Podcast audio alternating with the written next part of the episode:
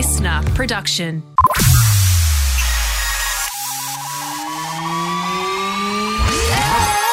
This is the streaming service, your regular reliable source of TV, movie, and streaming news. I'm Justin Hill, and in today's ep, if you're a fan of Mamma Mia, get ready for not just a sequel, but also a TV show. Plus, worried about Netflix cancelling their cheapest plan? I have got all the info that you need.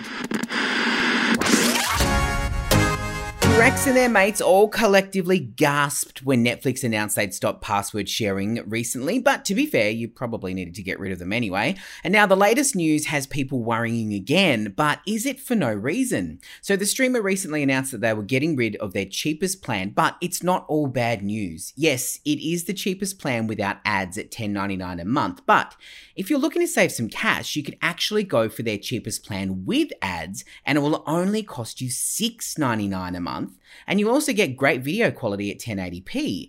Now, standard gives you no ads with the same quality for $16.99, and premium will set you back $22.99 a month, but you'll get the best quality video and 4K if you want to see the hotties on Bridgerton in super high definition. Also, if you're an existing customer, this new change doesn't even apply to you. Netflix have confirmed the new prices would only impact new and returning customers for now. So, not a lot to worry about. You could potentially save yourself some cash just to watch a few ads. Sounds like a good deal to me.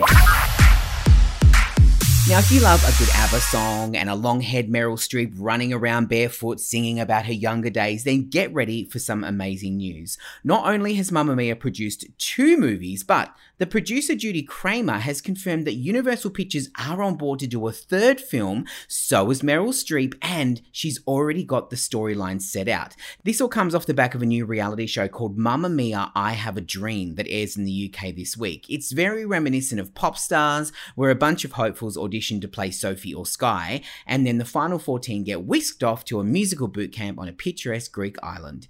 Glee star Amber Riley is a judge, as is Alan Carr, among others, and the prize is a year long theatre contract for two people. Judy says that there are plans to roll out the show in the US as the musical is about to open there, and who knows, we might even get it here in Australia too. Now, if this has you longing to see the incredible special effects in the movies, and by that I mean the scene with Cher in it, then you can stream both Mamma Mia movies on Binge, Netflix, and Prime Video now.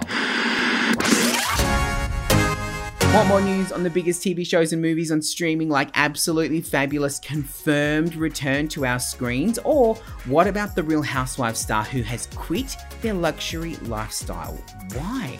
Subscribe to the streaming service on the Listener app and keep an eye out as episodes drop every Monday, Wednesday, and Friday. I'm Justin Hill, and I'll see you next time.